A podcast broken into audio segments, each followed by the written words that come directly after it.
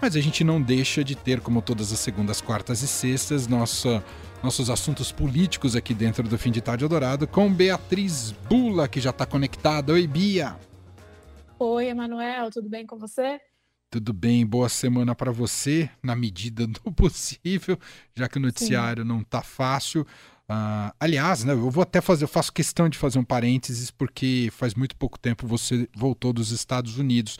Te impressiona perceber que o Brasil está cada vez mais parecido com os Estados Unidos, infelizmente, nesse quesito de ataques em escolas, Bia?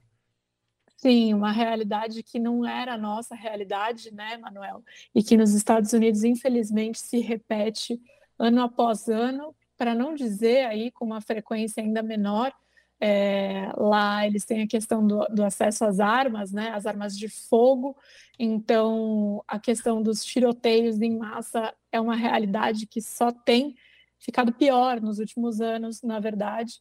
É muito triste é, e é muito triste ver é, que a gente, de certa maneira, está importando uma coisa tão ruim, né? É, eu espero que é, que, esteja, que eu esteja errada nessa análise, que isso mude daqui para frente, mas a gente tem assistido, de fato, nos últimos anos, episódios como esse que aconteceu hoje em escolas e não era parte da nossa realidade de fato, né, Manuel? Sem dúvida. Triste que seja parte da realidade de qualquer país, na verdade. Sem dúvida, sem dúvida.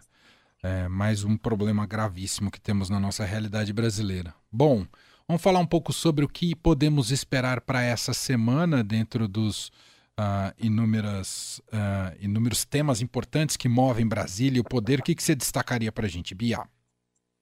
Emanuel, acho que é uma semana daquelas que não vai ter tédio nenhum dia na política.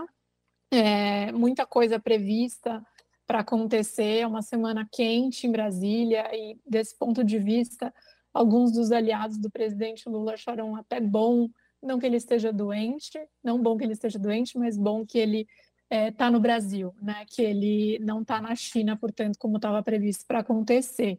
É, tem uma queda de braço entre Câmara e Senado rolando e que há uma expectativa de um início de um possível acordo entre Arthur Lira e Rodrigo Pacheco é, nesta semana, é, e isso está travando interesses do governo. Tem 13 medidas provisórias enviadas desde o começo do governo Lula que estão paradas no Congresso Nacional por conta dessa queda de braço, é, que precisa ser resolvida, que exige, de certa maneira, habilidade política também do Planalto e que mostra que está difícil, inclusive, para o Planalto conseguir costurar um armistício entre é, Lira e Rodrigo Pacheco sobre justamente o andamento, a tramitação de medidas provisórias, cada um tentando puxar mais para o seu lado aí para ter mais influência é, e relevância nesse processo de tramitação das MPs. É, então, isso por si só já é muito grande, né, porque trava a pauta do Congresso, trava os interesses do governo no Congresso. É, mas tem mais, né? Na terça, amanhã, portanto, sai a ata do Copom, é, que detalha os, o que motivou a decisão de manter os juros, a taxa Selic, em 13,75% ao ano, contrariando é, toda a pressão do governo.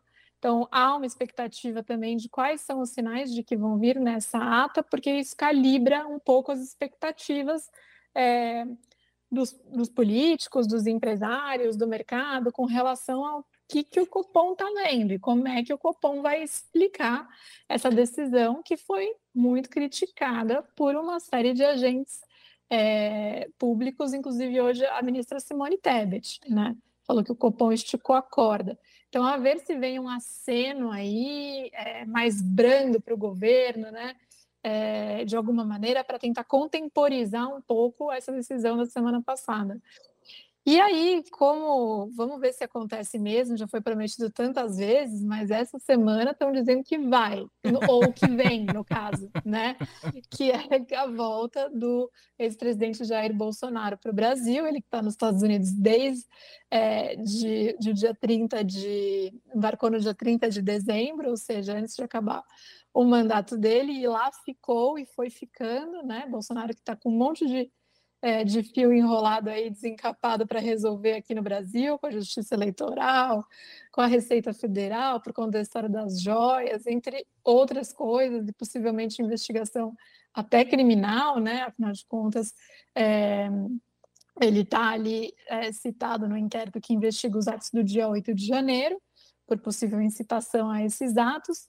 Então, é, a ver, né? Mas Bolsonaro que voltou a, a aparecer, digamos assim, com mais força nos últimos dias, desde a semana passada, inclusive. Então, se ele de fato chegar às 7h15 da manhã da quinta-feira, como ele disse hoje, que acontecerá, é, além dessas questões é, é, do, dos esqueletos no armário dele aí, com as quais ele vai ter que lidar, mas ele vai ser um agente político mais forte do que ele vinha sendo lá nos Estados Unidos, né?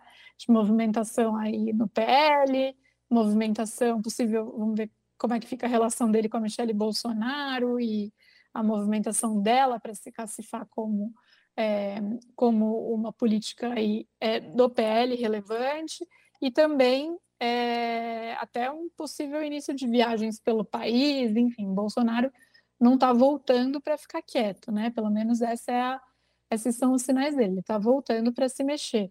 Então tem bastante coisa acontecendo é, e que vai ter repercussão aí ao longo da semana. Não é uma semana trivial para o governo Lula, sem dúvida.